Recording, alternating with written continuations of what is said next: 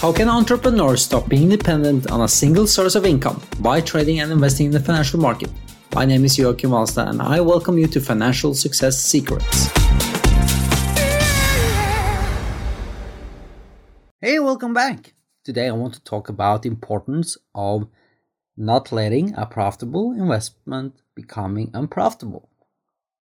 And that is how to preserve capital. It's going back to this and it's all about mindset. And that is about emotions. When your investments goes up, that is really exciting. It's easy to think that, oh, look at these profits. I could take it. I could realize the profits now. Uh, look at that money. Look at that. Uh, look at, yeah, what I made. It's so exciting. The thing is, if you realize the profits immediately, you're breaking one golden rule, and that is let your profits run. So you just want to make sure that if the price drops, then you get profits. But you want to be able to make even more profits. And if you let the profits run and eventually, when the price drops, keep the money in the account because then you can get the art of compounding. That is, that your money will grow exponentially if you can reinvest. How do we do this?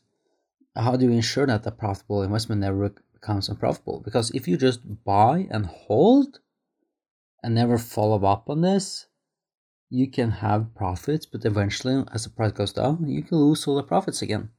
So, you have to monitor your positions on a regular basis. Weekly is enough and just check in if you have achieved a certain benchmark and then we put in a certain type of order to ensure that yeah if the price now falls we will have secured at least some profits. The first goal is actually to break even.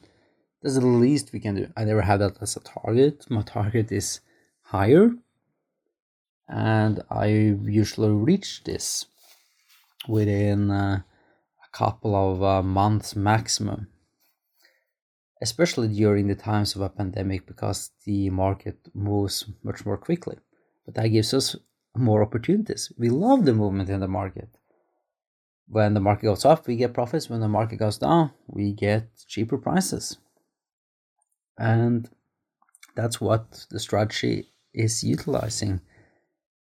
So remember you must approach market in a disciplined manner you must have a strategy. You must know what to do and when to do it. Otherwise, it will be luck and gambling, and you would not gamble with your own money. At least I wouldn't gamble with my own money because I can't make consistent profits in gambling. So, to summarize, let your profits run, enable that profitable investments never become unprofitable, and we have certain technical tools to allow us to do this. So we only take profits if the price falls after we have gained a profitable investment. Cool, guys. Hope you found this useful. Talk to you soon.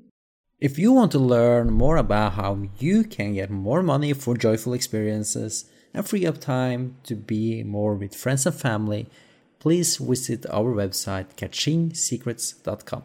That is K A T C H I N G secrets.com.